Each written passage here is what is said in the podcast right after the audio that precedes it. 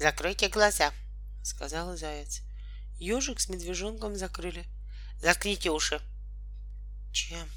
спросил ежик. Лапами. Я заткнул, сказал медвежонок. И я. Вы меня слышите?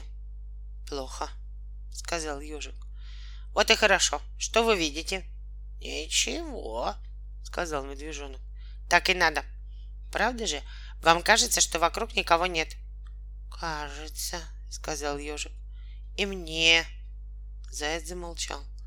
Было тихо-тихо, и медвежонок с ежиком сидели в глухой темноте. Долго нам так сидеть? спросил ежик. Заяц молчал. А, заяц? Никто не ответил. Ты меня слышишь, медвежонок?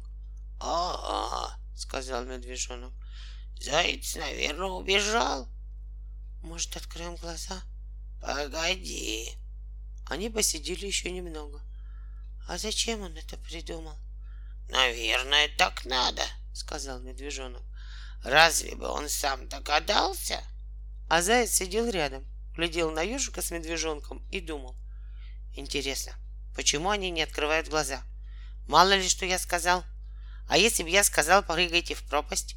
Взяли и прыгнули? А если мне сказали, закрой глаза, заткни уши?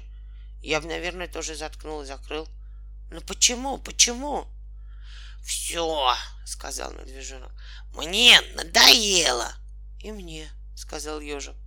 Давно бы так, подумал заяц. Но ежик с медвежонком по-прежнему сидели с закрытыми глазами, крепко зажав лапами уши.